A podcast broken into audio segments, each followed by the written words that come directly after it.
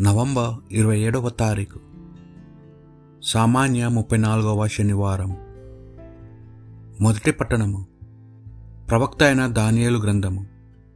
ఏడవ అధ్యాయము పదిహేడు నుండి ఇరవై ఏడు వచనముల వరకు. ఆ దర్శనము చూచి నేను భీతితో కంపించి తిని. నేను నెచ్చట నిలుచున్న వారిలో ఒకరిని చింతకు పోయి వీని భావము వివరింపు వంటిని అతడు ఆ దృశ్యమును అర్థమును వివరించుచు నాతో ఇట్లా నేను. ఈ నాలుగు గొప్ప మృగములను భూమి మీద నెలకొనున్న నలుగురు రాజులు. అయితే మహోన్నతుని పవిత్ర ప్రజలే రాజాధికారము స్వీకరింతురు. వారు ఆ రాజ్యమును యుగా యుగముల వరకు శాశ్వతముగా ఏలుదురు. అంతటా నేను ఇతర ముగ్రముల కంటే భిన్నముగానున్న ఆ నాలుగవ మృగము గూర్చి ఎక్కువగా తెలుసుకో తెలుసుకోని గోరుతిని ఆ భయంకరపు మృగమును కంచు గోళ్ళతోనూ ఇనుప పండ్లతోనూ తన ఎర్రలను చీల్చి తినుచుండెను. తిన్నగా మిగిలిన భాగములను నుజ్జు నుజ్జు చేసి కాళ్ళతో తొక్కించెండు. ఇంకను నేను దాని తల మీద పది కొమ్ములను గూర్చి తెలుసుకోగోరితిని వాని తరువాత మరియొక్క కొమ్ము ఎందుకు పుట్టినదో అది మూడు కొమ్ములనెందుకు పెరికివేసినదో ఎరుగగోరి తిని. ఆ కొమ్మునకు కన్నులు ప్రగల్భములు పలుకు నోరును ఉన్నది. అది ఇతర కొమ్ముల కంటే భీకరముగా కనిపించినది. నేను చూచుచుండగా ఆ కొమ్ము దేవుని పవిత్ర ప్రజపై యుద్ధము చేసి వారి నుండిచ్చే అంతటా శాశ్వత జీవి వచ్చు మహోన్నతుని పవిత్ర ప్రజలకు అనుకూలముగా తీర్పు చెప్పెను. దేవుని పవిత్ర ప్రజలు రాజాధికారమును స్వీకరించు సమయము ఆసన్నమైనదని నేను గ్రహించి తిని. నేను అడిగిన వ్యక్తి నా ప్రశ్నలకిట్లా బదులు చెప్పెను. ఆ నాల్గవ మృగము నేలపై నెలకొనున్న నాల్గవ రాజ్యము.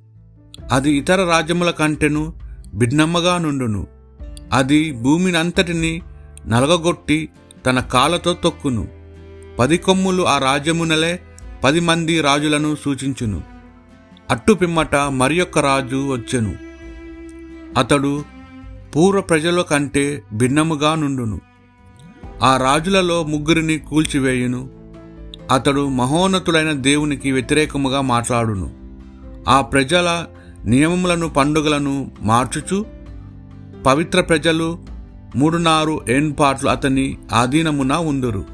అంతటా దేవుడు న్యాయసభను జరిపి అతని అధికారమును రూపుమాపి అతనిని మట్టుబెట్టెను. మహోన్నతులైన దేవుని పవిత్ర ప్రజలు ఆ రాజ్యమున అధికారమును భూమి మీద సకల రాజ్యములు వైభవములను స్వీకరింతురు. వారి రాజ్యము శాశ్వతముగా నిలిచియుండును భూమి మీద పాలకులు వారిని సేవించి వారికి విధేయులగురు అగుదురు. ఇది ప్రభువాక్కు భక్తి కీర్తన. ఓ ప్రభు నీవు నన్ను రక్షించేందుకు గాను పరమానందము చెందెదను. ప్రభు నేను నిన్ను పూర్ణ హృదయముతో శుతింతును నీ అద్భుత కార్యమునెల్లా ప్రకటనము చేయుదును. నేను నిన్ను తలుచుకొని పరమానందము చెందెదను. మహోన్నతులైన నిన్ను కీర్తనలతో కొనియాడుదును.